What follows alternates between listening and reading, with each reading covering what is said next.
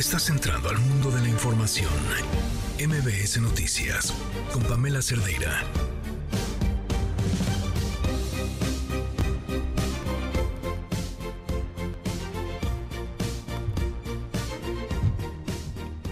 Kevin Spacey, no culpable de las acusaciones de abuso sexual en su contra.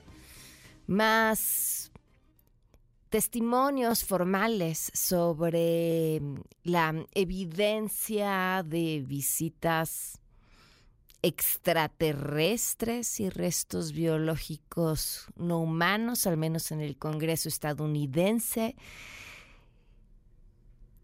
Y en nuestro país, pues, su clásico circo titulado 2024 en el 2023.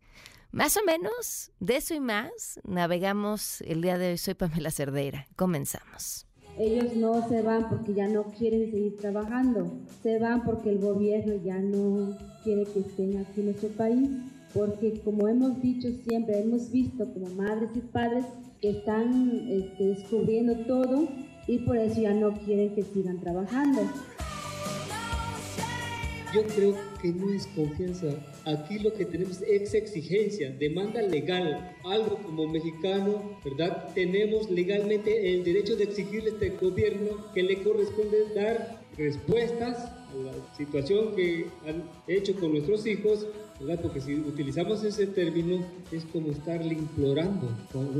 Aquí con argumentos legales tenemos que exigir verdad y justicia por saber la verdad. Y si no, evidenciar al gobierno de que realmente está obstaculizando la investigación. Les quiero decir a todos los que confían en mí, ni nos vamos a dejar, ni nos vamos a rajar, ni nos vamos a ir hasta el final, hasta el 6 de septiembre, por respeto a todos y porque vamos a dar la sorpresa en la encuesta. Si la encuesta se hace bien, si la encuesta no se manipula, si la encuesta no tiene dados cargados, les vamos a dar la sorpresa. Da coraje cómo hay candidatas y candidatos haciendo campaña, yendo a visitar estados y lugares con el carnaval y la risa colgada, mientras que a nosotras nos están matando todos los días. Hoy, además, sale la estadística de lo que está pasando en feminicidio. 161% están desapareciendo a más mujeres que en otros sexenios. 200% estalló el feminicidio. Nos están matando mucho más de lo que nos estaban matando hace 5 años y esa realidad nadie la puede negar. Donde hay delincuencia, no, pues en Iztapalapa, no, pues en ciertas regiones que llegan a ser estigmatizadas. Pero por eso nos interesa tanto esta información. No es Iztapalapa la alcaldía que tiene el mayor índice delictivo, está muy lejos de ello. Porque si ya partimos el territorio por cada 100,000 habitantes, si partimos todo el territorio de la ciudad por cada 100,000 habitantes, pues vamos a ver que Iztapalapa tiene mucho menos incidencia, mucho más paz, mucho menos violencia que otras regiones de la propia ciudad y otras regiones del país. La situación del río Bravo, que el gobernador Abbott ha instalado estas boyas. Nosotros tenemos esta Comisión Internacional de Límites y Aguas que tiene un lado de Estados Unidos y un lado de México. Le encargamos que fuera a hacer un recorrido territorial para que nos informara qué es lo que estaba realmente pasando. Vimos que se están construyendo terraplenes que provocan obstrucción y desviación del flujo del río. Segundo, contenedores metálicos de carga dentro de la zona de inundación y una malla con incluso como púas para evitar el paso. Y las boyas plásticas flotantes. Pero estamos hablando de 305 metros, ¿verdad? No estamos hablando de los 3.500 kilómetros, no. Pero de estos 305, pues hay 230 que están más bien del lado nuestro. Hemos enviado ya 2 notas diplomáticas diciendo que se está violando el tratado de 1944 y el de 1970, pero algo muy importante es que el presidente Joe Biden, a instancias del presidente López Obrador, el Departamento de Justicia de Estados Unidos presentó una demanda contra el estado de Texas. Entonces, hay una decisión del gobierno federal de apoyar a México. Tenemos una relación entre iguales con nuestras contrapartes de Estados Unidos y Canadá, con pleno respeto a la soberanía de cada nación. Expusimos ahí que la prioridad de México es lograr la pacificación del país. Informamos del seguimiento a la estrategia contra el consumo y el tráfico de fentanilo, de precursores y sustancias químicas. Se acordó fortalecer las acciones para cortar las cadenas de suministro mediante la vigilancia, inspección, supervisión, control de los puertos y fronteras. Se estableció la creación de un grupo de trabajo para evitar que los traficantes de drogas sintéticas usen a las empresas comerciales legítimamente establecidas para sus fines. Que se refuerce la regulación del etiquetado de carga y el traslado de precursores químicos. Hay algo inmortal en la música de los 80. Esto es de 1987, de Sinéad O'Connor, lo que estábamos escuchando.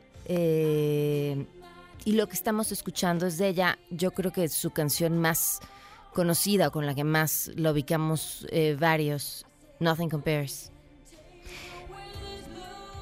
¿Por qué la estamos escuchando a ella? Porque murió a los 56 años de edad. No hay todavía mucha información sobre la causa de su deceso. Hace año y medio aproximadamente se quitó la vida a su hijo de tan solo 17 años.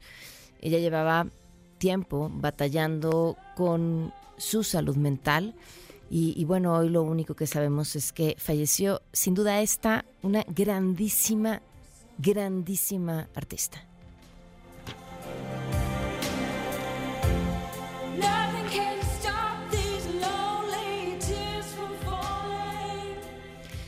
Gracias por acompañarnos en este miércoles 26 de julio. Soy Pamela Cerdeira, el teléfono en cabina 51 66 1025, el número de WhatsApp 55 33 32 95 85, Twitter, Facebook, Instagram, TikTok, me encuentran como Pam Cerdeira. Estoy al tanto de sus comentarios, de lo que nos quieran compartir, y vámonos con la información. Se complica la situación jurídica de los implicados en la agresión a la profesora de este kinder en Cuautitlán Izcalli. Ahora hubo una nueva orden de aprehensión en su contra por tentativa de homicidio en contra del padre de Jesús N. La información la tiene Juan Gabriel González. Te escuchamos, Juan Gabriel. Buenas tardes. ¿Qué tal, Pamela? Auditorio, muy buenas tardes. Efectivamente, la Fiscalía General de Justicia del Estado de México cumplimentó una segunda orden de aprehensión en reclusión en contra de Jesús Abid N. por el delito de homicidio en grado de tentativa, y este miércoles se tenía prevista la audiencia de vinculación a proceso por esta nueva acusación, pero la defensa del imputado no llegó y se suspendió, por lo cual será programada para este jueves a las 9:00 a.m. Esta sería una segunda acusación formal, ya que Jesús Abid es esposo de Laura N. y ambos fueron vinculados a procesos ayer martes, por el delito de extorsión en agravio de esta maestra y una cocinera del kinder Frida Kahlo, luego de golpear, amenazar e hincar a la educadora Brenda para que le pidiera perdón a su hijo Christopher, de 3 años de edad, por un supuesto maltrato, caso que se volvió viral y causó indignación en redes sociales y medios de comunicación. El delito por el que Jesús podría ser vinculado a proceso por segunda ocasión se perpetró en Cuautitlán Izcalli el 30 de junio pasado, cuando presuntamente el investigado descendió de un automóvil para amagar con arma de fuego a una mujer y posteriormente realizar detonaciones. Esto ya está en manos tanto de la Fiscalía como de la jueza que lleva el caso. Respecto al hijo de los detenidos, el pequeño Christopher, la Fiscalía General de Justicia del Estado de México insiste en que está bien cuidado, que está en manos del DIFEM y que prácticamente están haciendo todos los trámites para ver si existe la posibilidad de que regrese con sus abuelos. Y este miércoles, pues nuevamente los abuelos paternos de Christopher, Alberto Hernández y Mariana Rodríguez, estuvieron en las instalaciones de la Procuraduría de la Defensa del Menor, pertenecientes al DIFEM, aquí en Toluca, para realizar más estudios y pruebas que les permitan llevarse al menor, pero la jueza del caso insiste en que el niño ha vivido en medio de un entorno violento y los abuelos, así como sus abogados, insisten también en que tienen un amparo para que les den la custodia del menor. Hace unos segundos el abogado César Sánchez salió de las instalaciones aquí en Toluca, habló con los medios de comunicación y dijo que tienen buenas noticias, incluso que Christopher pudiese regresar con su familia antes de que termine este miércoles. Así las cosas con el caso de Izcalli. Por un lado, el papá sigue teniendo y sumando acusaciones penales, y por otro, la posibilidad de que Christopher regrese con sus abuelos. Pamela. Híjole, qué historia. Gracias, Juan Gabriel. Estamos al tanto. Pendientes, buenas tardes. Buenas tardes. A ver, esto es importante. en teoría se espera que donde mejor puede estar el niño es con su familia, claramente no con sus papás, no solo porque se encuentran detenidos, sino porque el Estado tiene la obligación de investigar el ambiente de violencia al interior de esa familia, sobre todo después de los hechos que ya todos vimos. Entonces, aunque no estuvieran necesariamente en prisión ambos, el Estado tiene la obligación de proteger y velar por ese niño. Y ahora proteger y velar porque sí, ese niño va a ser entregado a sus abuelos, paternos, maternos o cualquier familiar que es con quien se espera puede estar mejor que con el Estado mismo, pues tiene que primero averiguar que así es. Ese niño tiene que ser protegido. Juana Barraza, mejor conocida como la Mataviejitas, fue llevada del penal de Santa Marta, Catitla, al hospital de Joco, esto tras haber sufrido una fractura de fémur por una caída que pasó el pasado domingo. En el 2008, recordemos que ella recibió una sentencia de 759 años en prisión por el homicidio de 16 mujeres de la tercera edad. Y en otros temas, después de que el GIEI, este grupo interdisciplinario de expertos independientes, abandonara la investigación por el caso Ayotzinapa, los familiares de los 43 estudiantes van a buscar reunirse con el presidente Andrés Manuel López Obrador para exigir respuestas. Mi compañera Nora Bucio con la información. Te escuchamos, Nora. Buenas tardes. Pamela, te saludo con muchísimo gusto y de la misma forma al auditorio. Luego del último informe del Grupo Interdisciplinario de Expertos Independiente, los padres y madres de los 43 normalistas de Ayotzinapa solicitaron una reunión con el presidente Andrés Manuel López Obrador, a quien Emiliano Navarrete, padre de José Ángel, envió un mensaje en el que le dice que no le están pidiendo un favor, tiene que encontrar a los jóvenes porque la ley se lo ordena. Escuchemos a Emiliano Navarrete. Yo creo que no es confianza. Aquí lo que tenemos es exigencia, demanda legal. Algo como mexicano, ¿verdad? Tenemos legalmente el derecho de exigirle a este gobierno que le corresponde dar respuestas a la situación que han hecho con nuestros hijos, ¿verdad? Porque si utilizamos ese término es como estarle implorando. No. Aquí con argumentos legales tenemos que exigir verdad y justicia por saber la verdad. Y si no, evidenciar al gobierno de que realmente está obstaculizando la investigación. En conferencia de prensa realizada en el Centro de Derechos Humanos Miguel Agustín Pro Juárez, Cristina Bautista, madre de Benjamín Asensio, dijo que las familias están muy tristes porque no se ha cumplido la palabra del presidente López Obrador respecto a la apertura de los archivos y la localización de sus hijos desaparecidos desde hace casi 9 años. Escuchemos a Cristina Bautista. Los expertos, ellos no se van porque ya no quieren seguir trabajando, se van porque el gobierno ya no quiere que estén aquí en nuestro país, porque como hemos dicho siempre, hemos visto como madres y padres que están descubriendo todo y por eso ya no quieren que sigan trabajando. Desde octubre del año pasado, los padres y las madres, junto con las organizaciones de la Paz, Centro de Derechos Humanos de la Montaña Tlachinoyan y el Centro PRO, así como Fundar, no han logrado reunirse con el presidente López Obrador para hablar sobre las investigaciones. Con quien sí tuvieron un encuentro, Pamela, calificado como ríspido por los mismos padres, fue con el subsecretario Alejandro Encinas Rodríguez, a quien le advirtieron que no aceptarán otro informe que no sea el presentado por el GIEI, especialmente porque no ha habido avances con relación al paradero de los normalistas y tampoco han tenido la Comisión de la Verdad la fuerza suficiente para obligar al Ejército y otras dependencias a abrir los archivos y transparentar la información del caso. Además, agregaron, no confían en la Fiscalía de la Fiscalía General de la República. De acuerdo al abogado Vidulfo Rosales, el interés de los padres y las madres por la apertura de estos expedientes es que, de acuerdo al GIEI, existen pistas muy claras sobre dónde podrían estar los jóvenes después de la emboscada y el ataque por parte del narcotráfico y los agentes del Estado de Guerrero. Pamela, la información. Hijo, qué doloroso, Nora. Pues estamos al pendiente. Ojalá sean recibidos, aunque se antoja difícil. Muchas gracias. Seguimos pendientes. Muy buenas tardes. Muy buenas tardes. Y es que, a ver, ese es el tema. No basta con decir, ayer lo escuchábamos al presidente decir, no. Bueno, ellos se van porque quieren. No se van porque quieren. Ellos dijeron, lo dejamos hasta aquí porque quien nos tiene que dar más información, que es la Secretaría de la Defensa y la Marina, no nos están dando la información. Nosotros vamos a continuar la investigación. ¿Qué van a continuar si no pueden hacer que la Secretaría de Defensa entregue la información que tiene que entregar? ¿Por qué habría de confiar que ellos lo van a conseguir por su cuenta sin los expertos independientes? Si no han querido entregar esa información. Y entonces continúa, bueno, porque llegamos nosotros, si hubieran seguido los otros, y se va. Narnia. Increíble. El Instituto Nacional Electoral prepara una propuesta para topar el límite de gastos de los aspirantes. Escuchen esto. A las candidaturas para las elecciones del 2024, de ser avalado este documento, el límite que no pueden superar es de 34.370.666 pesos. Esos últimos 6 es así como intencionales, ¿no? Vamos a estar al pendiente de esta cifra. Miren.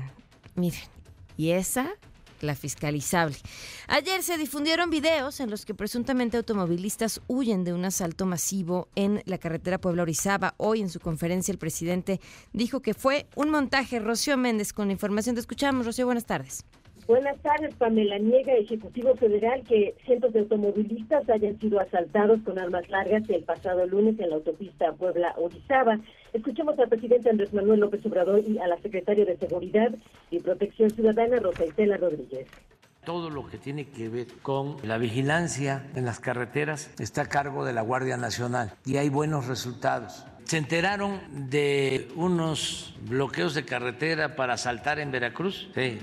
Pues fíjense que no fueron ciertos los bloqueos, fueron montajes. Es que no se asaltó de esa manera masivamente. ¿Podrías informar? Efectivamente, sobre un asalto a automovilistas en la carretera, decían que eran 300 que les cubrieron la salida y la entrada y que había asaltos a cada uno de los vehículos, fue falso. Hablaban sobre las carreteras que están en el estado de Veracruz y que van hacia Puebla. Eso fue falso. Sí hubo un incidente en Veracruz relacionado con quemas de vehículos, pero es en otro lugar relacionado con una organización social para una demanda y están bien identificados los que ocasionaron este delito.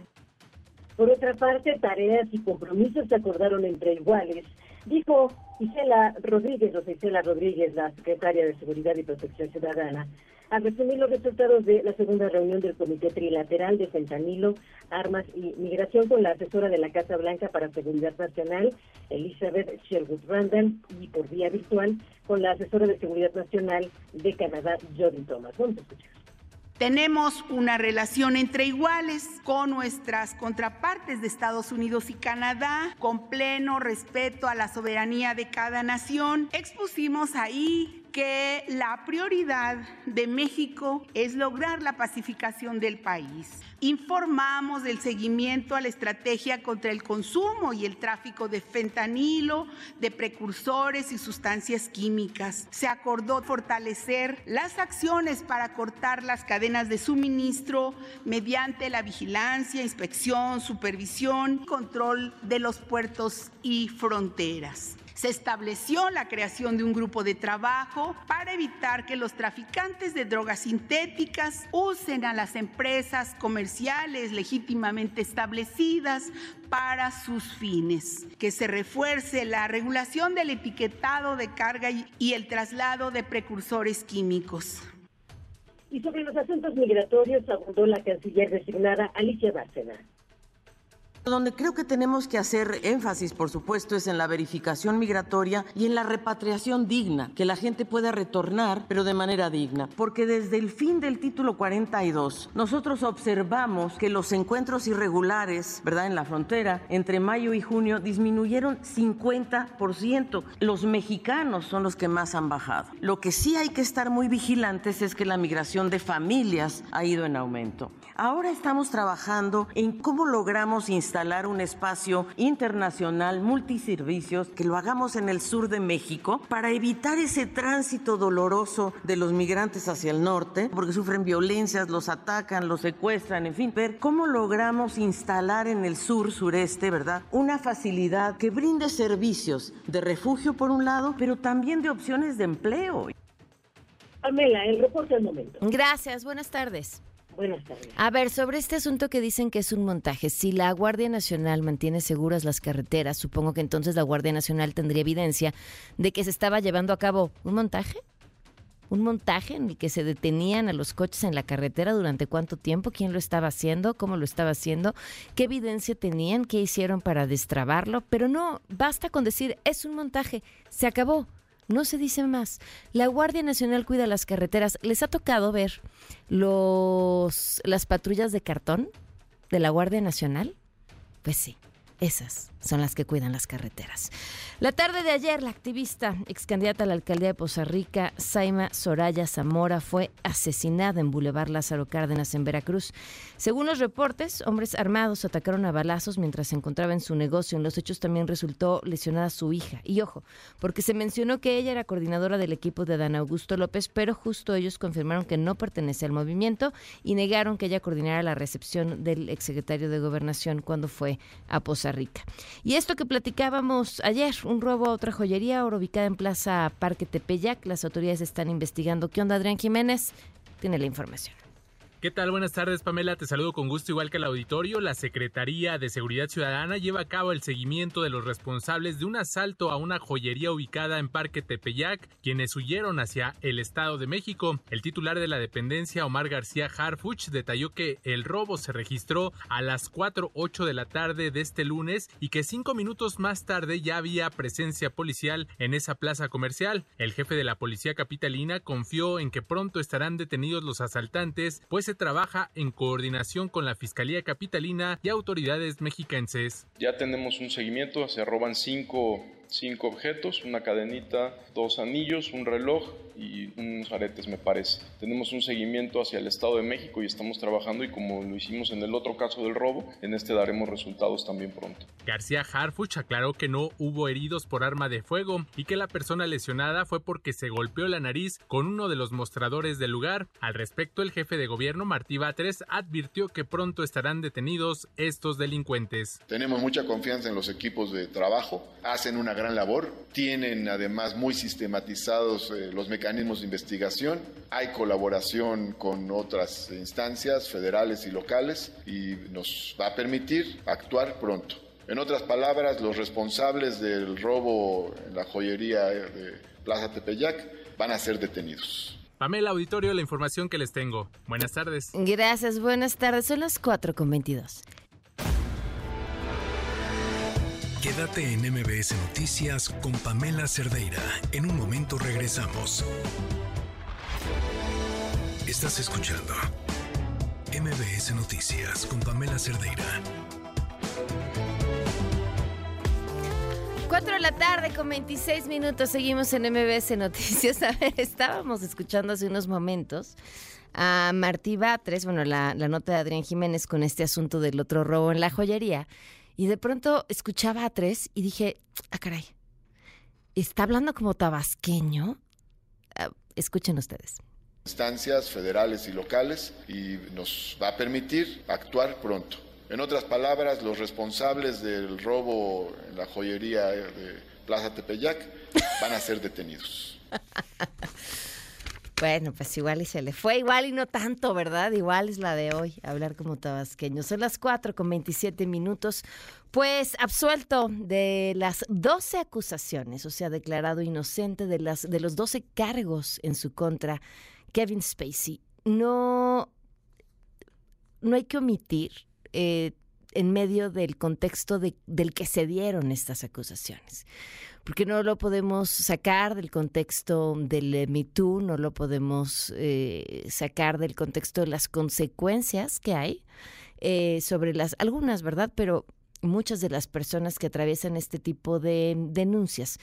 Cuando surgieron estas acusaciones en contra de Spacey, se acabó su proyecto o su participación en House of Cards. Le quitaron su participación en la película All the Money in the World. Ya había fragmentos con él filmados y se volvieron a filmar con otro actor. Y hoy finalmente, pues, dijeron que no. Vamos a escuchar lo que dijo Kevin Spacey. Imagino que muchos pueden entender. Imagino que muchos de ustedes entenderán que pues tengo que procesar muchas cosas. Después de lo que ha pasado hoy. Pero me gustaría decir que estoy eternamente agradecido con el tribunal por haberse tomado el tiempo de examinar todas las evidencias y todos los hechos todo cuidadosamente antes de que tomaran su decisión. Y estoy agradecido por la resolución de hoy. También me gustaría agradecer al equipo de este juzgado, a todos los que nos cuidaron cada día, a mi equipo de abogados por haber estado a mi lado cada día. Esto es lo que tengo que decir por el momento. Muchas gracias. Hay una conversación sumamente incómoda, que es que qué tiene que suceder y cuál es el proceso justo o más justo para quienes señalan y para quienes son señalados cuando a alguien se le acusa de algún tipo de violencia sexual. Insisto, porque venimos de una historia larga, larguísima, donde aquellas personas que han sido señaladas o acusadas no les pasa absolutamente nada y se volteaba a ver a las víctimas, ¿no? Es decir, tú provocaste, tú hiciste, fue tu culpa, no lo digas, qué incómodo, seguro tú tuviste algo que ver. A este otro lado que implica no solamente un inmediato sí te creo, sino también consecuencias laborales y personales para las personas señaladas. Y si al final del camino el proceso de justicia, porque es aquí, ¿no? Nadie estuvo en estos lugares para saber si pasó o no pasó, y confías en un proceso de justicia para saber si la persona es culpable o no. Y este proceso de justicia dice no lo es. Y entonces todo lo que pasó en medio, ¿en dónde queda? ¿Y en dónde debería de quedar? Yo no tengo las respuestas. Les aviento la pregunta ahí, una pregunta que a mí me parece incomodísima, pero en estos tiempos necesaria de responder. 4:30. Quédate en MBS Noticias con Pamela Cerdeira. En un momento regresamos. Estás escuchando MBS Noticias con Pamela Cerdeira. 4:34 p.m. No es la primera vez que el Congreso estadounidense tiene esta conversación, y la conversación está relacionada con los objetos voladores no identificados. Y en ella, pues, quienes han sido autoridades o quienes lo fueron, como en el caso de este sujeto que dice que trabaja para las autoridades y que había sido amenazado con tal de que no revelara cierta información, y entonces decide revelar esta información, que hablan acerca de lo que, pues, de lo que las fuerzas del Estado han encontrado. Vamos a escuchar un fragmento de lo que sucedió en esta audiencia. Intelligent extraterrestrials. Something I can't discuss in public. Algo que no puedo discutir en público. Okay, I can't ask when you think this occurred. If you believe we have crashed craft, stated earlier, do we have the bodies of the pilots who piloted this craft? Si hemos chocado, tenemos los cuerpos de los pilotos que estaban aquí. Como lo he dicho públicamente, si biológicos salieron de algunos de estos hechos. ¿Eran humanos o no humanos? Biológicos, humanos, no humanos. Y eso fue lo que dijo la gente que tuvo conocimiento del programa. Hay evidencia documental, videos, fotos, testigos. The specific documentation I would have to talk to you and Skiff about. Gotcha. Okay. So, and you may or may not be able to answer my last question, and maybe we get into a Skiff at the next hearing that we have. But who in the government either? What agency, sub-agency, ¿qué agencias o agencias, qué contratistas, quién tendría que ser llamado a la siguiente audiencia, públicamente o privado? Tenemos que llamar sobre financiamiento, programas. Cooperative and hostile witness list of specific individuals. Puedo darte una lista de individuos específicos que puedan cooperar. Bueno, parte de la discusión tiene que ver con esto. No es la primera vez, pero vuelve a hablarse acerca de estos hallazgos. Le agradezco muchísimo a Zeus Valtierra, director de Astrofísicos en Acción, que nos acompaña en la línea. ¿Cómo estás, Zeus? Buenas tardes. Buenas tardes, Pamela. Muchas gracias por la invitación. Pues, ¿le da esto, o sea, cómo ves tú, desde tu experiencia, en dónde pone la conversación sobre los objetos voladores no identificados cuando esto sucede en el Congreso estadounidense? Pues es muy importante. Todas las noticias se han basado, ¿no?, en la parte de decir, güey, están en el Congreso, juraron y no se puede mentir porque es algo muy peligroso mentirle al Congreso. Uh-huh. Y entonces ponen sin decirlo como tal, evidencias que dicen, bueno, existen las evidencias, sabemos que existen, nosotros no las hemos visto como tal, pero sabemos que sí existen, gente muy cercana, gente de inteligencia, y dice, bueno, pues está la parte que si es tecnología terrestre, pues es una cuestión muy seria de seguridad nacional, como ya se había platicado, o bueno, como ya lo habían visto otras veces, ¿no?, cuando estuvieron en el Congreso, y dice, y si no es terrestre, pues entonces la ciencia tendrá que decir qué onda con esto. Oye, tú que te dedicas a la observación del cielo, ¿qué podemos decir sobre esto? Bueno, objetos voladores existen, sin duda alguna, no identificados, que son cosas que no sabemos. Hay por ahí un número que siempre van midiendo de cuántos objetos se encuentran al año. Uh-huh. Y dicen, bueno, de estos, tantos son globos meteorológicos o son partes de aviones, partes de satélites, etcétera. Y hay otra parte que no se conoce, que probablemente sea de, muchos dicen que de China o de algunos otros países. Uno cuando está observando generalmente ve lucecitas que se van moviendo y ya uno va como a estas nuevas aplicaciones que existen para saber si eso es un satélite o de qué se trata, una estrella fugaz tal vez, y muchas de esas son estrellas fugaces y también muchas son satélites. Sí existen algunas que no se identifican, ya sea por seguridad o porque no están registradas, pero pues sí existen, ¿no?, por ahí algunas. ¿Qué porcentaje de los avistamientos terminan siendo cosas finalmente imposibles de identificar? Por ahí de un 20% más o menos. Okay. ¿Y en el número de cosas que se observan, ¿ha habido un aumento, alguna variación en el último año o algún año en específico que llame la atención? Pues justamente el último año, sí este aumento de que eran más o menos 190, 192, 200 por cerrar el número. Uh-huh. Y el último año fueron más de 500, entonces sí más se duplicó, ¿no? Más que nada, y sí se vio que el 70%, 80% eran de origen terrestre y se pudieron encontrar de dónde venían. Oye, en el caso de estos globos, que fue todo un escándalo hace poco, uh-huh, también en Estados Unidos, salvo ese escándalo, generalmente ese tema no había llegado a las noticias. ¿Es común el uso de estos globos? Sí. Para los meteorólogos es muy común usarlos. Uh-huh. Están registrados, tienen todo un plan de vuelo, así como los aviones, para poder desplegarlos. Si tú quieres, por ejemplo, liberar un globo, no lo puedes hacer así nada más, tienes que avisar a la Sedena, etcétera. Tienes que cumplir toda una serie de requisitos. Bueno, eso aquí en México.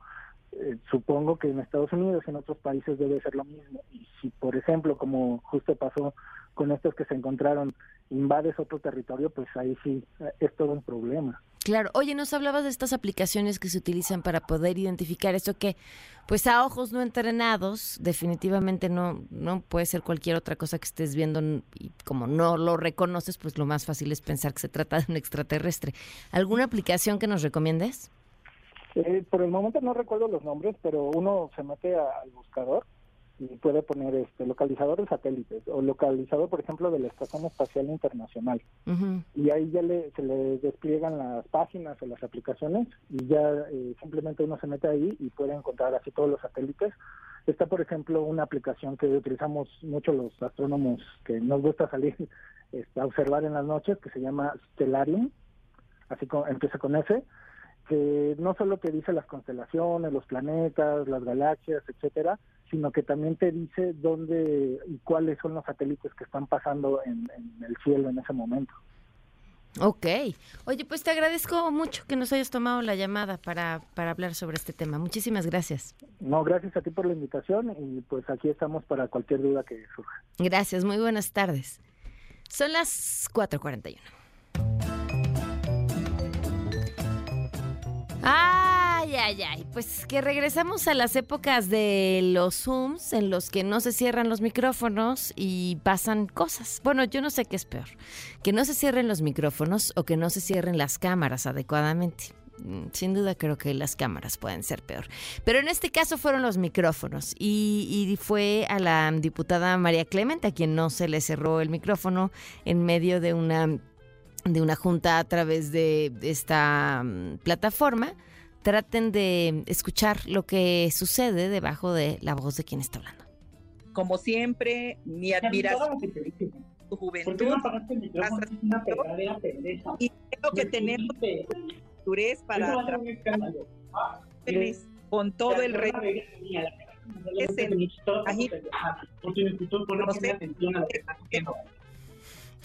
la que está hablando no para de hacerlo, de cierta manera, bueno, pues no protege y no terminamos enterándonos de todo, pero se le han ido encima las redes sociales porque pues sugieren que en este video puede notarse el maltrato que le da a la gente que trabaja con ella. Eso, bueno, pues habrá que verlo. Por lo pronto, la diputada no ha dicho absolutamente nada al respecto. Otra funada, híjole, otra vez. Yo creo que si hacemos un conteo se va a llevar la del año, ¿eh? Ana Gabriela Guevara. ¿Qué pasó ahora? Bueno, pues resulta que a los deportistas que, miren, no los apoyan, no les dan sus becas, ya vimos con las del equipo de natación, que si las mandan, ¿qué dijo la última vez? Que vendan calzones, a mí me da igual. Las, de verdad, las y los trata con un desprecio, con una falta de memoria sobre su propia historia brutal. Bueno, pues ahora resulta que les han hecho firmar a los deportistas que no pueden criticar a la CONADE ni a quienes forman parte de ella a través de sus redes sociales, ni de entrevistas a medios de comunicación. Además, este documento que les hacen firmar es sumamente curioso porque dice así: declaraciones a medios, abstenerme de declaraciones no fundadas y debidamente motivadas. O sea, ¿cómo? En contra de instituciones deportivas, estatales, nacionales, dirigentes deportivos, entrenadores o grupos multidisciplinarios. Híjole, si le echaran la mitad de ganas para ayudar a los deportistas, de las que le ponen para fregarlos, me cae que tendríamos récord de número de medallas. Qué vergüenza. De verdad, qué vergüenza. Son las 4:44. Quédate en MBS Noticias con Pamela Cerdeira. En un momento regresamos. Estás escuchando MBS Noticias con Pamela Cerdeira. Consejos empresariales con Tania Win. Tania, ¿cómo estás? Estoy muy feliz de saludarte. ¿Tú cómo estás? Igualmente, me da muchísimo gusto poder platicar contigo. Traes un tema que me gusta mucho. Sí, vamos a hablar. A mí también me gusta mucho y por eso elegí hablar de esto. Vamos a hablar de competencia, sobre colaboración. ¿Sabes qué? Tania, vamos a ver si podemos cambiar de forma de contacto porque se está cortando un poquito. ¿Cómo crees? Okay. A ver, vamos a tratar de mejorar la comunicación con Tania. Mientras tanto, hemos estado hablando a lo largo de la semana de esta fuga de Pemex, la fuga que lo primero que se dijo los expertos del UNAM era que el daño había sido muy grande. El presidente lo minimizó, dijo que todo se había disuelto. Se empezaron a escuchar los testimonios que hicieron ver que, pues, en realidad se estaban viendo las consecuencias en las distintas playas, en Veracruz, también en Tabasco. Ahora dice el director de Pemex que, a ver, dice así, no fue un derrame, fueron emanaciones naturales de Cantarell. Parte de lo que asegura, la explicación que da es complicadísima de entender. La conclusión, dice, son emanaciones naturales de Cantarell llamadas chapopoteras que provocan iridescencias. Esto es parte de lo que dice el director de Pemex, Octavio Romero Oropesa. Híjole, siento que con tal de tratar de minimizar lo que sucedió y que además la gente está viendo en las playas, están usando las explicaciones más extrañas. Parte de lo que dijeron en las playas donde se han visto estas secuelas, hemos escuchado, ayer escuchábamos un testimonio, ¿no?, de alguien que nos decía, fui con mi familia a la playa y todo nos salimos cuando todo estaba lleno como de chapopote y cómo se lo intentaron quitar. ¿Qué dicen? Para los turistas, el único riesgo es que se manchen con el chapopote, que es muy pegajoso. Ah, bueno, y ya. Pueden ir ustedes a las playas con toda la tranquilidad. Tania, ahora sí te escuchamos, ¿cómo estás? Ay, no, ya no pudimos conectarnos con Tania. Bueno, vamos a ver si logramos alguna otra manera de enlazar la llamada con ella, porque parte de lo que nos va a platicar y que es muy interesante es sobre la colaboración y la competencia.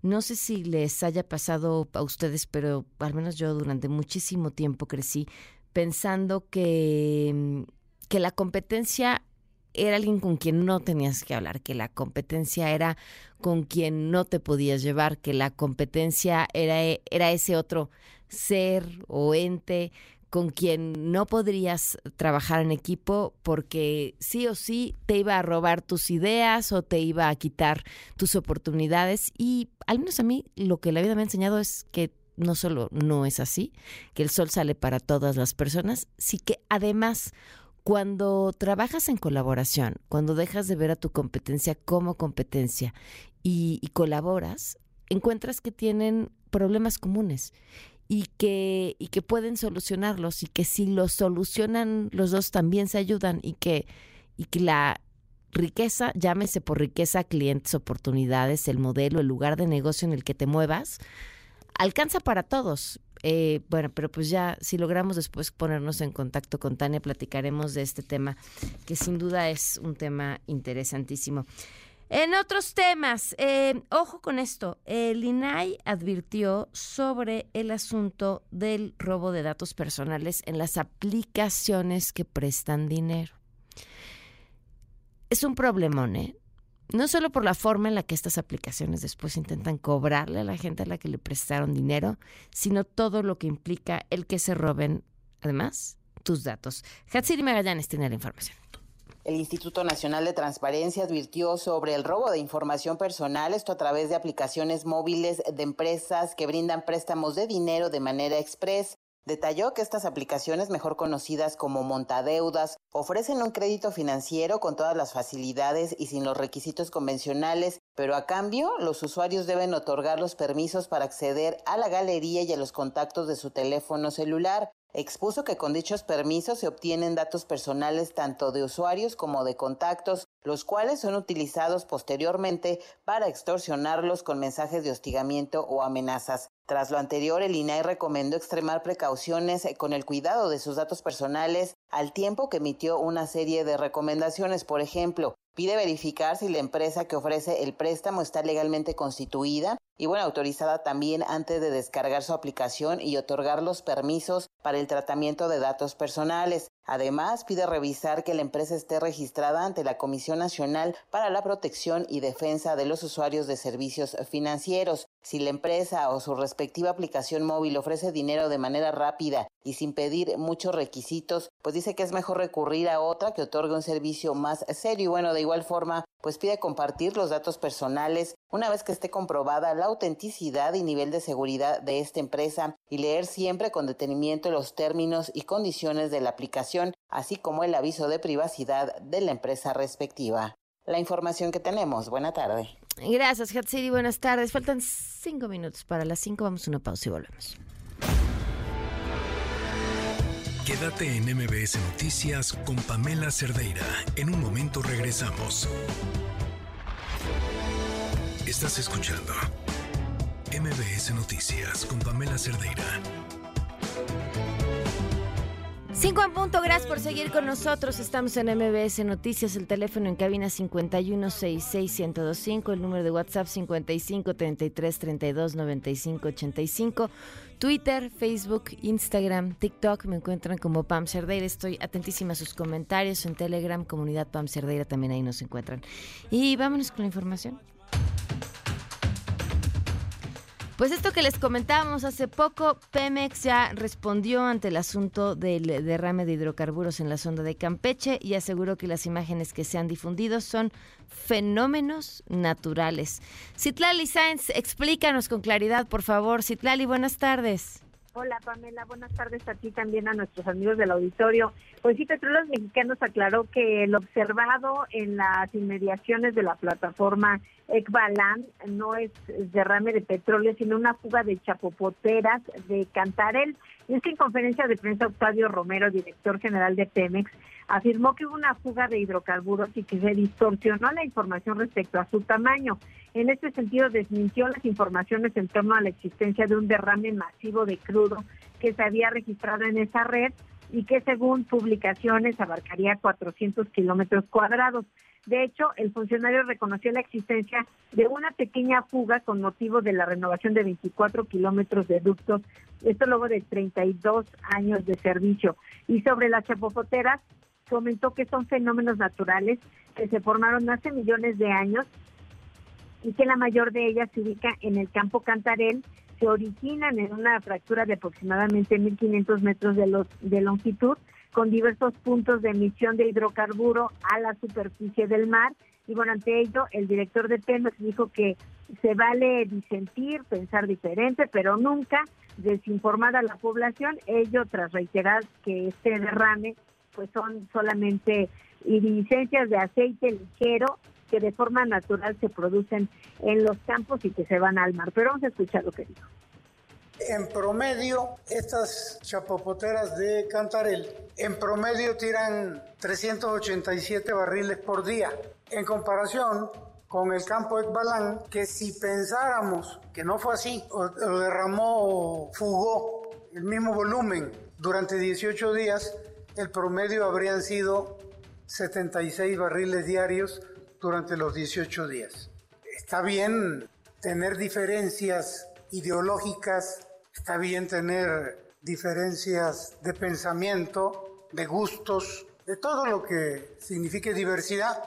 Lo que no está bien es mentir, lo que no está bien es desinformar a la gente.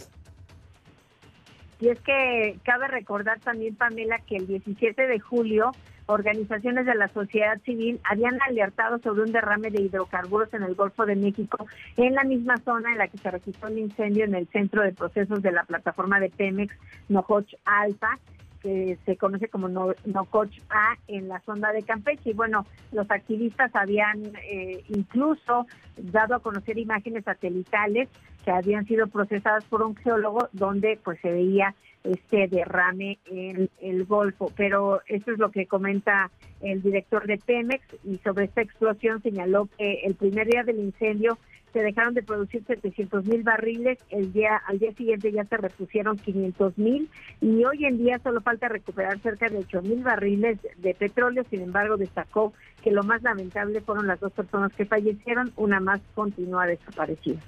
Pamela, es mi reporte al auditorio. Oye, a ver, pero sobre este que dijo no fue un derrame, fue una pequeña fuga, ¿es el mismo que la UNAM había calculado en 400 kilómetros cuadrados?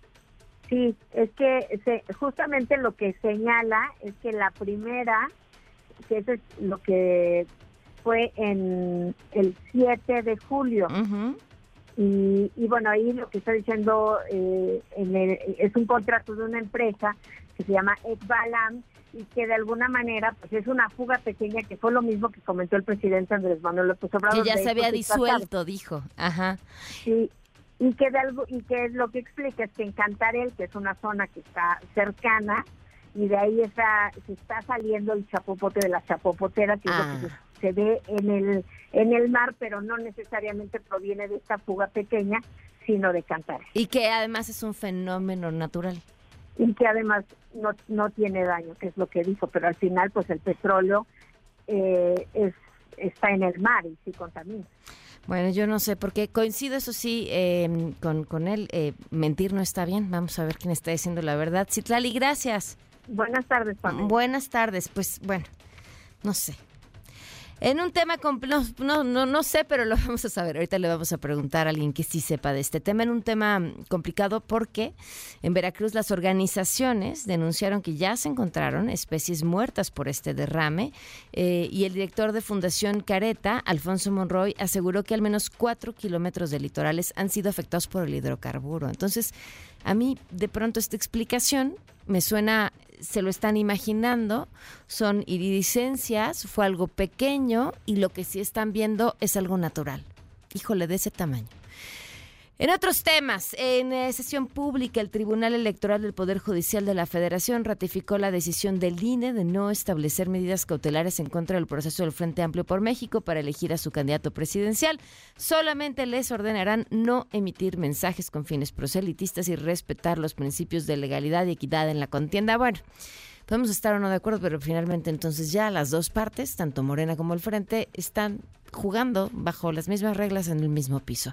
Y vamos con información internacional. En Estados Unidos, en el Capitolio, 3 militares retirados dieron su testimonio y aseguraron que las autoridades de su país tienen información contundente sobre extraterrestres y señalaron que tendrían en su poder restos biológicos no humanos. La información, José Díaz Briceño. ¿Cómo estás, José? Buenas tardes.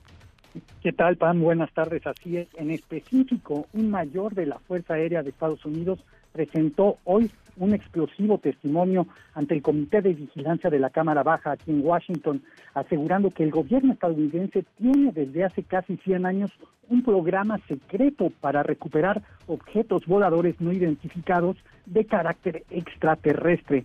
A pesar de que el Pentágono ha negado que existe cualquier evidencia de dicho programa, el también exfuncionario de inteligencia David Grusch aseguró hoy bajo juramento que durante su empleo en la agencia que maneja los satélites espías del gobierno estadounidense, funcionarios a los que no identificó le dieron a conocer a él la existencia de dicho programa secreto para localizar objetos voladores recuperados tras caer a la Tierra y para someterlos también a exámenes de ingeniería inversa.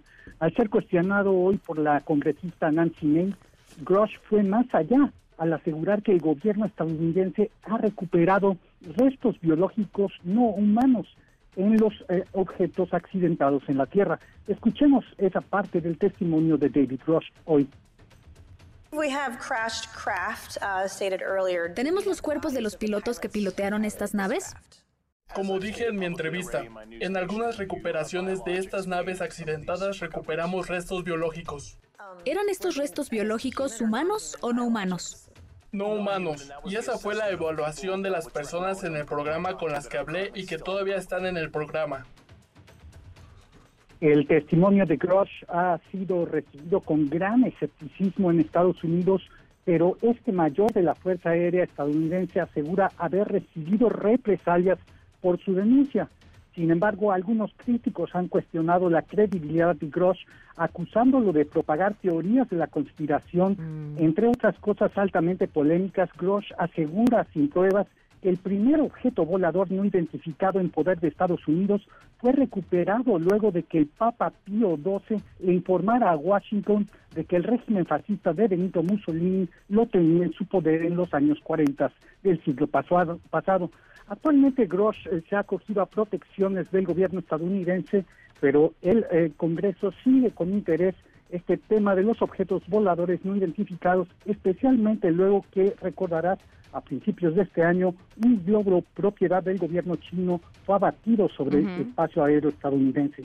Este es el reporte, Pamela. Oye, te tenemos un mensaje. Opulencia, soy opulencia. A ver si alguno de ellos tenía respuesta. Así sonaban las preguntas de los legisladores en Washington. Ya sé, no deja de ser súper interesante, ¿no? Que sea en ese foro el que ese sea el tema que se discuta por varias razones. Porque siempre ha sido tomado a broma y esto indicaría que pues no tanto y el otro porque pues pareciera que que el ambiente entre los congresistas de Estados Unidos esté enfocado en eso, pues también habla mucho acerca de lo que está sucediendo, o no, no sé, me parece extrañísima que ese sea el foco de atención. Y también lo que se entiende aquí en Washington es que se está rompiendo de alguna manera el tabú de hablar de temas de objetos voladores no identificados, y que el hacerlo público es una buena señal, según algunos aquí. Pues sí, puede ser. Muchísimas gracias, José. Hasta luego, gracias. Buenas tardes. Seguimos con información internacional. En mares de Países Bajos, un barco carguero que transportaba casi 3,000 autos se incendió.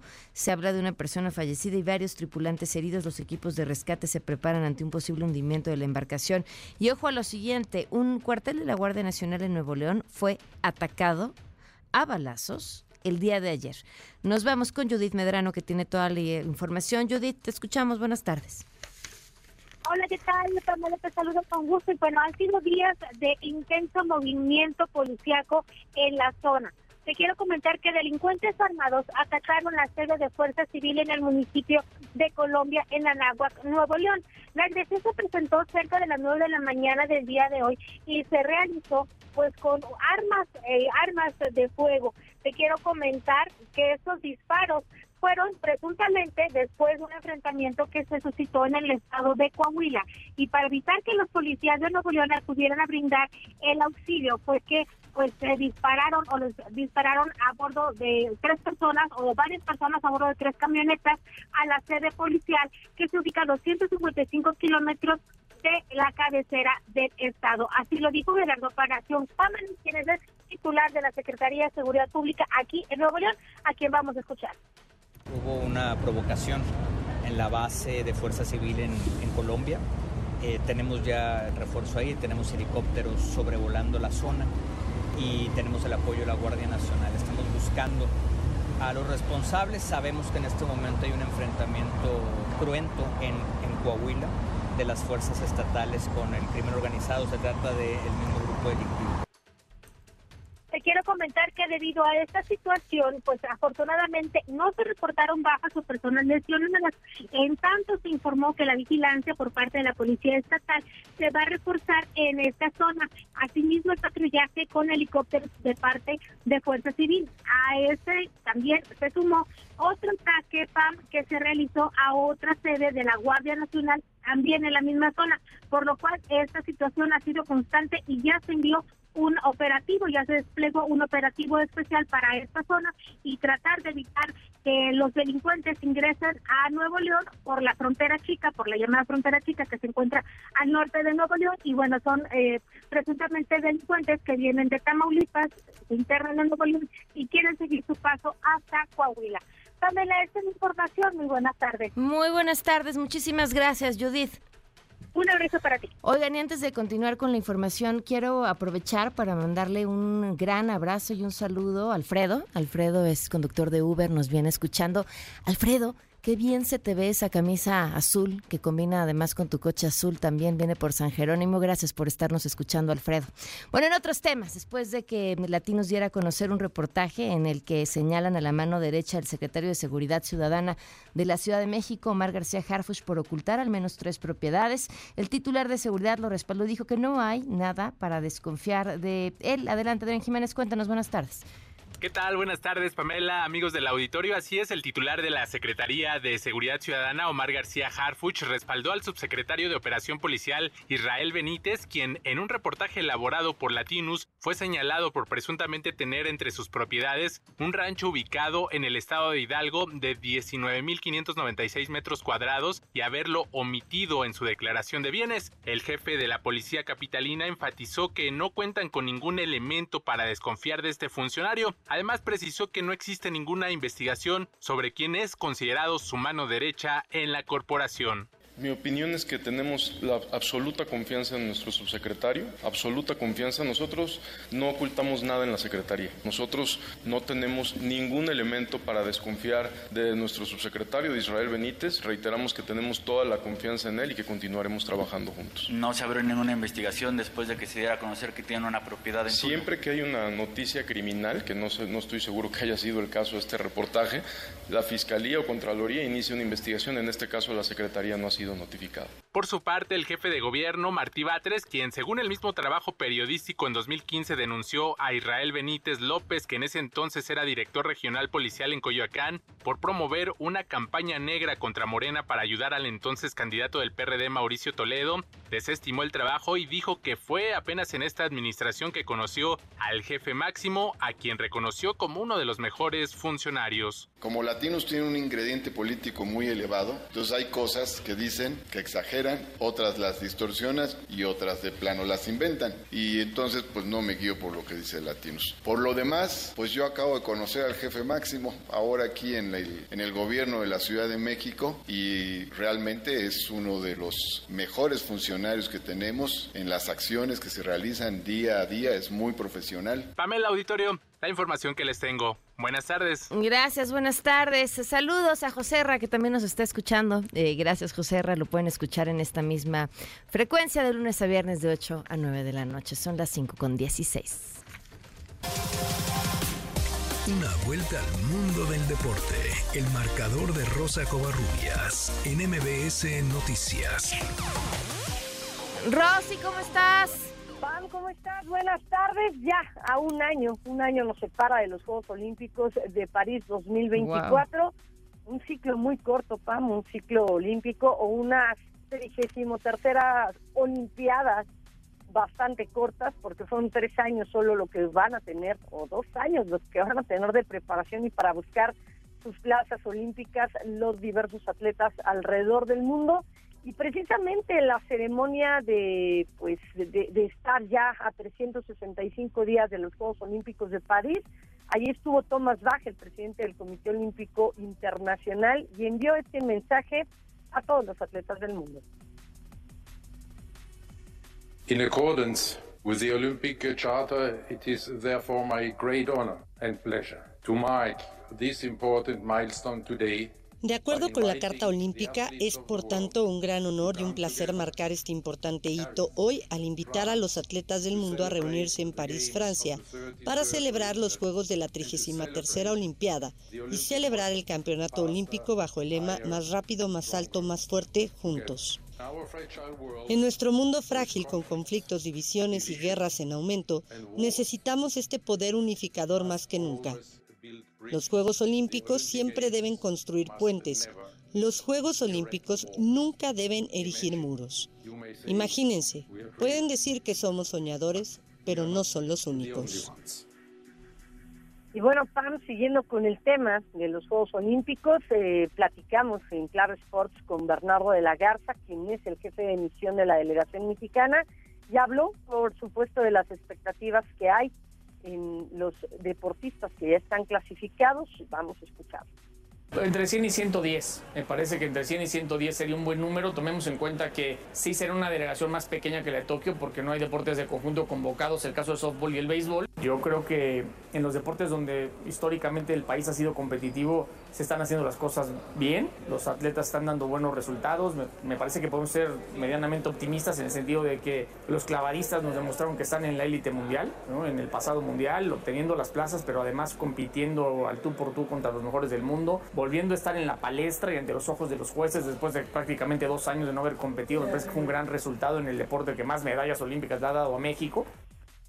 Y bueno, de los que ya están clasificados, ya escuchábamos el tema de Bernardo de la Garza, se consiguieron 6 plazas para Juegos Olímpicos en el pasado mundial, bueno, en el mundial de natación que todavía se lleva a cabo, por eso en clavados, 2 plazas en clavados de 10 metros femenil, individual, con Gaby Agúndez y Ale Orozco, 1 plaza en clavados varonil de 10 metros, gracias a Randall Willard, la otra plaza en clavados 10 metros sincronizados con Randall y Kevin Berlín, 2 plazas en trampolín varonil.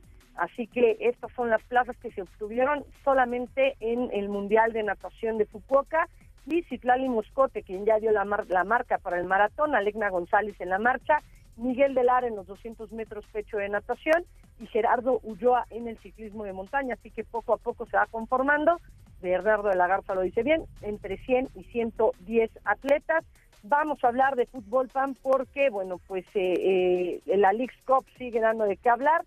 El día de ayer el equipo del Inter de Milán consiguió un buen resultado, del Inter de Miami, perdón, no de Milán, 4-0 le ganó al Atlanta United, y con esto, bueno, el equipo en el que milita ahora, actualmente Lionel Messi, bueno, pues ya está dentro de la siguiente fase de la Leagues Cup. Y también hubo información importante en selección mexicana.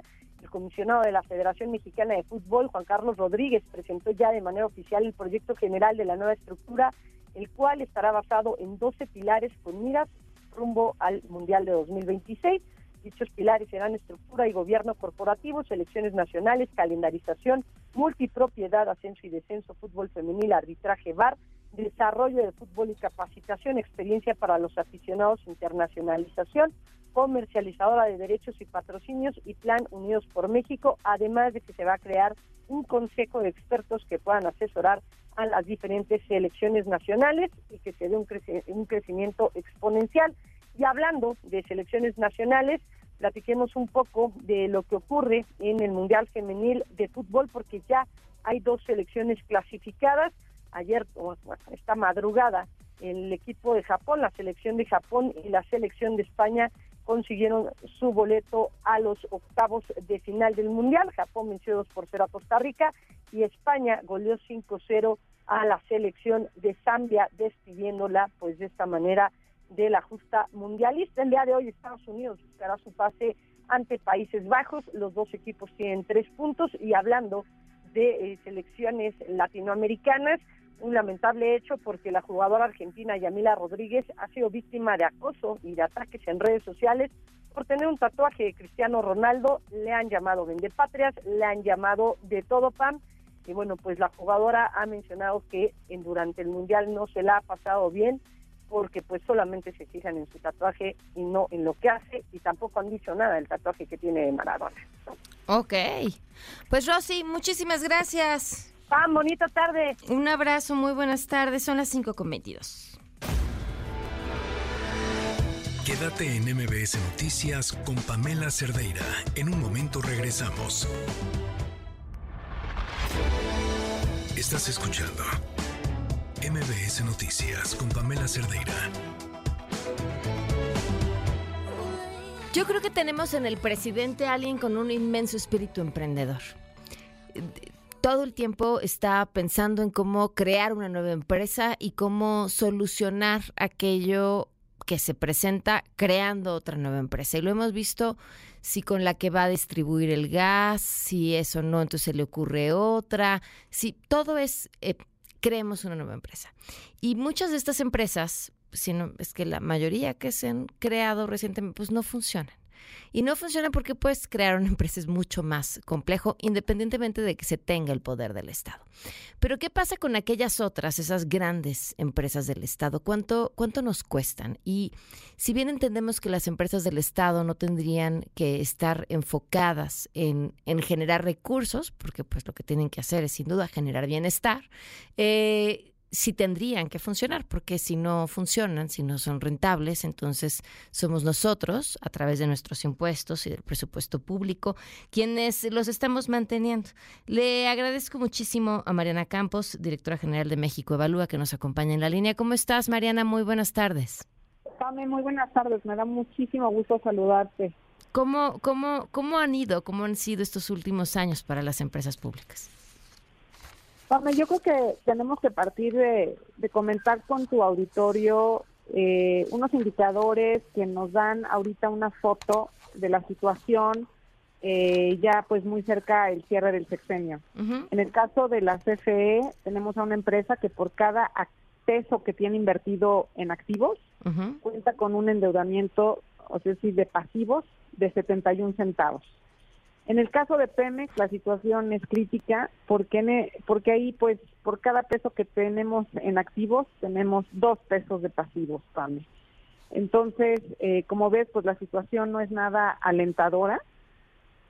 Me parece que durante este sexenio, a pesar de que fue uno de los principales objetivos de este gobierno, digamos, el bienestar de estas empresas, pues la realidad de los datos financieros nos dicen otra cosa, y creo que es uno de los pendientes más grandes que tenemos, Pame. A ver, Mariana, si entiendo, Cefe, dijiste, por cada peso en activos tiene 71 centavos en pasivos. Sí, es pero correcto. Entonces ahí el resultado es positivo, ¿no? El resultado es positivo, Pame, sin embargo, pues este patrimonio pues se ha venido disminuyendo en este sexenio. En el caso de la CFE, te quiero decir que durante el sexenio pasado se hicieron bastantes esfuerzos para que la empresa estuviera teniendo resultados positivos financieros y no tuviera decrecimientos en su patrimonio. Uno de los de las acciones que se llevaron a cabo fue precisamente controlar el pasivo pensionario. Con la reforma energética se negoció un nuevo paquete de jubilaciones. Se capitalizó a la empresa a cambio de que este paquete fuera más limitado.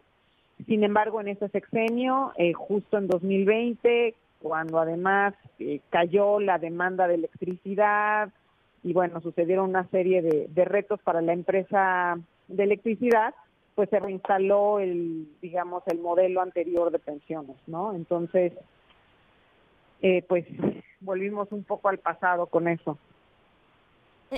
Si comparamos, en este mismo ejercicio del peso por 71 de activos por 0.71 de pasivos, si pensamos en este mismo ejercicio en el sexenio pasado, ¿cómo estaba? En el sexenio pasado, Pame, me parece que era alrededor de un peso por, creo que eran como 50 centavos. Okay. Y en el caso de Pemex, nos decías, pues prácticamente duplicado los pasivos a los activos. ¿Qué ha pasado ahí? Así es, Pame. Pues mira, es importante decirlo, lamentablemente, pues no se ha puesto a esta empresa en marcha ya como debería. Me parece que el tamaño de la empresa es muy grande. Ha caído la producción petrolera, ¿sí? Además, tú sabes que pues algunas inversiones han estado enfocadas en temas de refinación. Y tenemos en ambas empresas grandes, una depreciación muy alta de sus activos, ¿no? Eso es un tema. Entonces, a pesar de las ayudas que han recibido, porque ambas reciben transferencias, es decir, subsidios por parte del gobierno federal, de todos modos, a pesar de esos esfuerzos, pues seguimos con estos resultados. Ya con el caso de Pemex, pues ya superamos por completo, ¿no? Ya tenemos patrimonio negativo. ¿Cuánto han aumentado los subsidios a Pemex? Si es que han aumentado en los últimos años. En los últimos años los subsidios a Pemex pues han ascendido, me parece que alrededor de 800,000 millones de pesos. Durante el sexenio y pues estas transferencias le han ayudado y le han apoyado a la empresa para poder hacer frente precisamente a sus pasivos, ¿no? Ahora, la situación del gobierno federal en sí tampoco es que sea alentadora, ¿no? Es decir, este sostén y este apoyo también tiene sus riesgos porque pues el propio gobierno federal, a este año trae ingresos negativos, un crecimiento negativo, un decrecimiento en los ingresos. Entonces, imagínate que pues también quien ha ido sosteniendo estas transferencias, pues ha tenido que hacer recortes que han afectado los servicios públicos, ¿no? Que han afectado algunos de los de las garantías o de los derechos de los ciudadanos, ¿no? Entonces, el costo que enfrenta, yo creo, la sociedad mexicana para sostener estas empresas, pues realmente nos está diciendo, nos dice a gritos que es necesario discutir sus modelos más allá de solo dar transferencias. Ahora, justo eso. A ver, ¿qué pasa? ¿Es el mal manejo? Porque tienes en ambos casos empresas grandes con recursos importantes del Estado, con un jefe del Estado con toda la intención de que sean empresas que generen, ¿no? ¿Dónde está el fallo? Sí, mira, tenemos que reconocer, ¿no? En el caso de Pemex, que pues es una empresa un tanto, grande y muy integrada, lleva a cabo muchas partes del proceso, ¿no? Yo creo que quizás es momento, ya con una menor producción, pues es momento de repensar si tiene que estar en todo el diseño, simplemente digamos, en toda la operación, o simplemente escoger sus focos de negocio, ¿no? Creo que tenemos que repensar la gobernanza y la toma de decisiones. En el caso de la CFE, pues esta transición energética pues va a requerir de mucha inversión, ¿no? En nueva infraestructura y en innovación. Y pues entonces hay que apuntalar a la toma de decisión, porque realmente la inversión pues no está a la altura de lo que se requiere. Si nosotros revisamos la inversión per cápita a lo largo de los años, es decir, por el número de habitantes que hay en México, pues se ha ido reduciendo. Ok. Oye, ¿estos datos los podemos revisar todos en la página de México Evalúa? Claro que sí, Pame, los tenemos ahí en un trabajo que hicimos, que está publicado en nuestra página, www.mexicoevalúa.org, y también nos pueden seguir en nuestras redes en @mexevalúa, ahí en el Twitter. Mariana, como siempre, un gusto platicar contigo. Muchísimas gracias. ¿De qué, Pame? Hasta luego. Buenas tardes, son las 5:34. Tenemos una mesa, pues sí, del que ha sido el tema de la semana. Otra vez, Barbie. Quédate en MBS Noticias con Pamela Cerdeira. En un momento regresamos. Estás escuchando MBS Noticias con Pamela Cerdeira. 5:38 PM. Estamos en MBS Noticias. Sí les tengo que advertir que va a haber spoilers. O sea, si ustedes nos están siguiendo, escuchando y no han visto la película Barbie, pues síguenos escuchando, pero no nos hagan mucho caso. No, bueno, o sea, algo de spoilers va a haber. No es que les vayamos a contar la película, pero ha sido un fenómeno. Y es un fenómeno porque encuentra de una forma muy interesante, a través de personajes plásticos, con todo lo que esa palabra signifique, hablar de temas que son profundos, de temas que a muchas nos han llevado años entender, y ese años entender ha implicado leer, estudiar, discutir, platicar, y temas que para muchas siguen siendo un descubrimiento, que está relacionado con el feminismo. Y sí, que de pronto Barbie se convierte en un ícono feminista, genera muchas reacciones, unas de emoción y otras de miedo y de enojo. Así que saludo a nuestras invitadas. Susana Moscatel, ¿cómo estás? Hola, Barbie. Muy bien, muy bien. Qué bueno, perdón, Barbie. Hola, Pam. Y a la otra Barbie, la Barbie mamá Godín, Aide Zamorano, ¿cómo estás? Hola, Barbie. Hola, Barbie, muy bien, muchas gracias. La verdad es que yo sí me siento en Barbieland, aquí rodeada de ustedes, y creo que de eso se trata, ¿no? Que hagamos, como decía Susana en su columna de esta semana, pequeños oasis de Barbieland.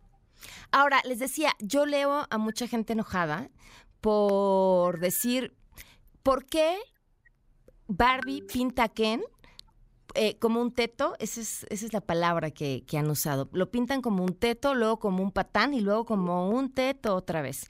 Y siento que tendría que hacer un video de 20 minutos para explicarlo, pero va, Susana. Porque lo es. De origen. A ver, en esta historia de los juguetes creados para las niñas con las muñecas y los niños con los cochecitos, y si es un muñeco en la guerra no es un muñeco, sino es una figura de acción, en realidad Ken sí fue creado desde su origen para ser un personaje más en el mundo de Barbie. Igual que Skipper, que era la prima o la amiga adolescente, igual que Mitch, que es la embarazada, igual que Alan, y estos no son spoilers de la película, es la historia de los muñecos en sí, pero la protagonista siempre fue Barbie, y se utiliza todo lo que hemos visto que Mattel ha tratado de hacer en esta dualidad de que Barbie, pues sí, nos genera unas expectativas imposibles, pero al mismo tiempo nos dijo en muchas diferentes etapas de la vida que podíamos ser lo que fuera, ¿no? Barbie astronauta, Barbie esto, Barbie el otro. Entonces tú podías jugar con tu Barbie, no a que se estaba modelando. Yo sí tenía mi Barbie y era mi Barbie reportera. Sí, okay. Lo era. ¿Tú cómo lo ves? Siento un poco que esa respuesta es como la clásica respuesta ante el feminismo de pero ¿por qué nos atacan? Pero no todos somos malos. La verdad es que yo creo que Mattel y la directora lanzaron un statement muy poderoso sobre los feminismos y fue una forma muy coloquial y muy asequible para todos los públicos de entender cómo hemos sido objetivizadas las mujeres en el transcurso de la historia, porque lo que le pasa a Ken en este largometraje en particular es el trato que nos han dado a las mujeres en todas las producciones del cine, animadas o no, y creo que es fabuloso la forma en que de una inversión multimillonaria, ¿verdad? Pero lo hacen de una forma muy sencilla para explicarnos cómo se va construyendo este estereotipo de género, ¿no? ¿Qué significa ser mujer? Y Barbie lo ejemplifica, ¿no? ¿Y qué significa ser hombre? Pero como que yo entiendo que voltean los papeles y están enseñándole al mundo, ok, hombres, así se ve el patriarcado. El patriarcado se ve cuando llegan al corporativo de Mattel, perdón por los spoilers. También el patriarcado se ve cuando Ken por fin entiende que también hay una forma en la que los hombres pueden ser líderes. Y creo que ese papel secundario lo hemos tenido nosotras por años. Y no solamente en el cine, lo hemos tenido en la vida real. Y creo que es una forma muy didáctica de explicar el patriarcado para todas las generaciones y sobre todo para las nuevas generaciones que les toca justo este despertar ya en un mundo donde ya hemos tenido a una Jacinda Ardern o donde ya tenemos a una Michelle Obama, ¿no? Creo que yo la tomo como un acierto y, por favor, hombres, no se compren esa idea que las mujeres odiamos a los hombres y que las feministas hacemos un plan para terminar con ustedes. Por supuesto que no. Solo queremos igualdad de oportunidades, no más ni menos. Queremos Barbiland para decirles todas las noches, es noche, chicas. Es noche, chicas, vámonos a la pijamada. Pero sí, coincido completamente con Aide, porque finalmente, Pam, si hay alguien que está enojado es porque le estás diciendo esto es lo que tú nos has hecho a nosotras, no tú particularmente hombre, pero sí tú hombre que no estás entendiendo el contexto. No se trata pues de Ken, se trata de cualquiera puede ser Ken. Me decía aquí alguien en corto que lo que le llamaba la atención era que si la película hubiese sido hecha al revés, habría sido un escándalo.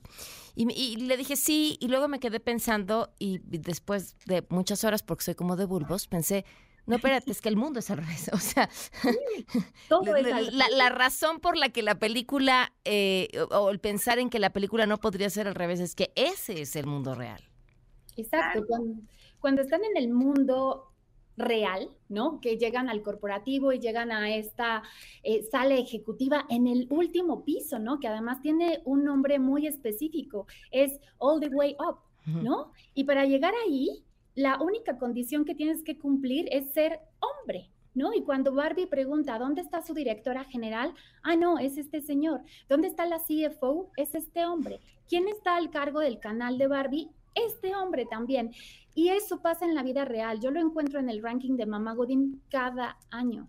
No estamos tomando las decisiones. Y si están preocupados que ahorita los reflejamos en una película de esta forma, pues nosotras venimos de una historia así, donde se nos han negado las oportunidades de participar en el mundo corporativo, por ejemplo, ¿no? Que es el tema de Mamá Godín, pero también en el mundo de la política y también en el mundo de los espectáculos, ¿no? Siempre somos las que necesitan ser salvadas y entonces cuando te pones de protagonista a una mujer que además también es muy estereotipada, o sea, muy guapa, ¿no? Pues ves al mundo arder y salen estos estereotipos que tenemos arraigados hasta el tuétano. Esta parte de las empresas, de no están a la cabeza estas mujeres, me parece genial porque en la misma película la respuesta es, pero tenemos muchas mujeres. Una vez tuvimos una gerente y hace no sé cuántos años tuve, y hay un argumento que yo he escuchado muchísimo en esas empresas que están teniendo estas conversaciones, que no se dan cuenta, que no se han dado cuenta, dicen, no. Si ahora sí que la base de las y los trabajadores tenemos un 50%. Y luego algunas, las de la manufactura, agregan estos datos que son una joya. Tenemos muchas mujeres porque tienen manos chiquitas. Vamos a una pausa y seguimos. Gracias por la igualdad, por la oportunidad. La maquila. Quédate en MBS Noticias con Pamela Cerdeira. En un momento regresamos. Estás escuchando MBS Noticias con Pamela Cerdeira. Hombres y caballos. Estamos platicando con Susana Moscatel y con Aide Zamorano sobre la película Barbie, y decía Susana, bueno, partía de este momento en la película, este es un pequeño spoiler, la verdad, en el que Ken dice, ahora ves lo que se siente, y entonces Susana retomaba sobre el propio viaje del personaje de Ken. Porque el mismo Ken pasa en el periodo de 2 horas y cachito de la película, por lo que Barbie y todas las mujeres han vivido siempre, ¿no?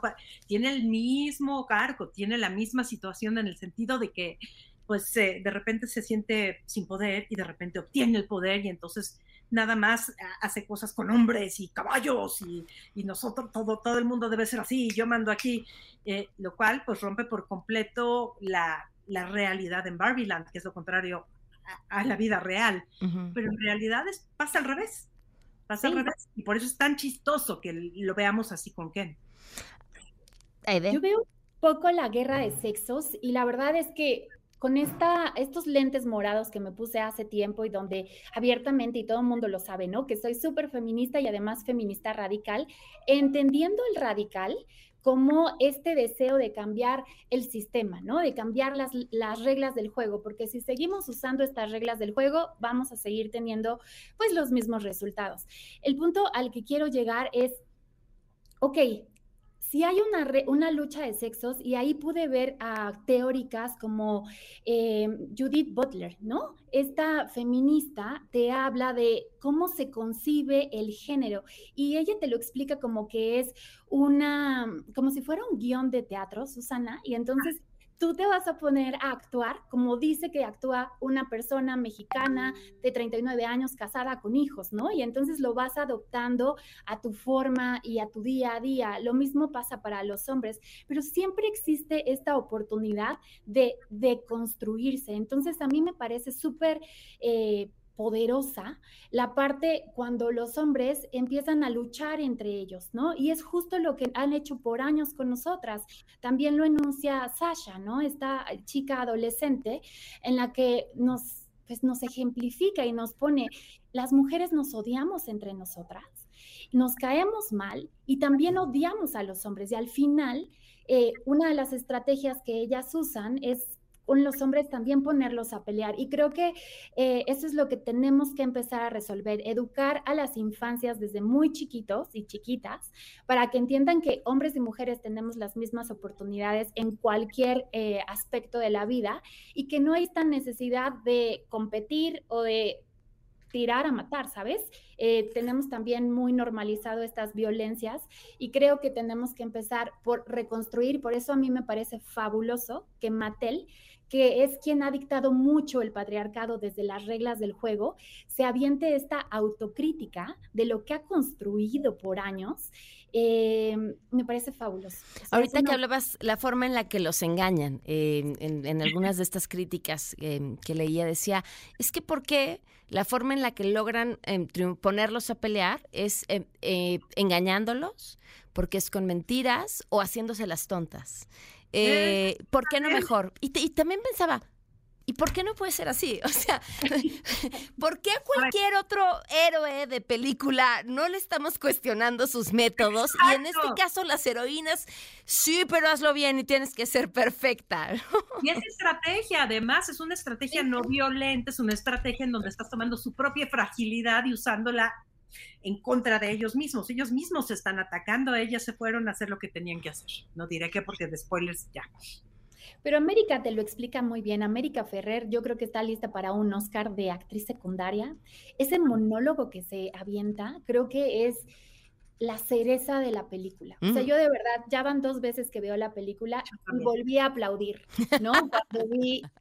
Cuando escuché el monólogo, porque realmente te explica lo que estaba diciendo Susana, que tienes que ser, pues, muy poderosa, muy ejecutiva, muy de tu casa, pero también no te quitan ninguna otra responsabilidad y siempre estás esperando una calificación aprobatoria, ¿no? Y resulta que al final todos siempre lo estamos haciendo mal. Y así se ve el patriarcado. Esas son las reglas del patriarcado y por eso me parece fabuloso que Mattel lo haya abordado y que además se hayan autocriticado en este largometraje. Ahora hablemos de Alan. Uf. Porque me parece el único personaje en la cinta que no está perdido. Es la diversidad y es la riqueza que aporta la diversidad en cualquier espacio. Él se quiere salir de ese sistema binario que o eres Ken o eres Barbie, y así funciona la vida. Pero creo que él enarbola y abandera muy bien a la comunidad LGBT y nos abre los ojos de, o sea, todas estas personas son gran aporte a la sociedad y qué privilegio tenerlos cerca, ¿no? Así fue como yo lo interpreté. Así lo leíste, y él, okay. Sí, y él se quiere salir, es el que se enoja cuando lo llevan de vuelta, ¿no? Después de todo lo que tuvo que pasar, pero es que Alan también... sí es esa otra persona, es esa persona que siempre tenemos de lado que no tiene que estar en esta batalla, ¿no? Porque siempre tenemos también muchos aliados, aliadas en cada batalla social, y creo que también representa eso en esta película, porque originalmente Alan lo crearon como amigo de Ken para vender más ropa. y lo decían en el anuncio y lo dice en la película, me queda toda la ropa de Ken. Así que, pues, tú cómprate la lana para que sigas comprando más ropita y esto nunca termine. Y Mattel lo sabe y se ríe de sí mismo, pero lo hace más porque todos los productos que ahora salieron respecto a esto, está muy divertido y es un cinismo de honestidad divino. Ahora, los defensores de, ya no sé ni cómo llamarlos. Pues sí, es que te les digo que me he encontrado unas críticas interesantísimas. Promueven que se maten bebés porque al inicio de la película las niñas azotan los bebés de juguete. ¿Algún comentario al respecto? Okay. Hay una película de Stanley Kubrick basada en un libro de Arthur C. Clarke que se llama 2001, Odisea en el espacio, en donde el ser humano cobra conciencia. Bueno, no el ser humano, quien eventualmente será el ser humano. Y así habló Zaratustra, la música, y es una escena que hace una representación de eso. Y es por lo que se abre la película, tampoco es spoiler porque también está en los trailers. Claro. Así que no están matando bebés, están matando la necesidad de que solo puedas jugar a ser mamá. Ya, yo llevé a mi hijo mayor, ¿no?, que tiene 11 años, y al terminar la película, yo, oye, ¿qué aprendiste de nuevo de la película? Nada, mamá, ya me lo habías explicado todo.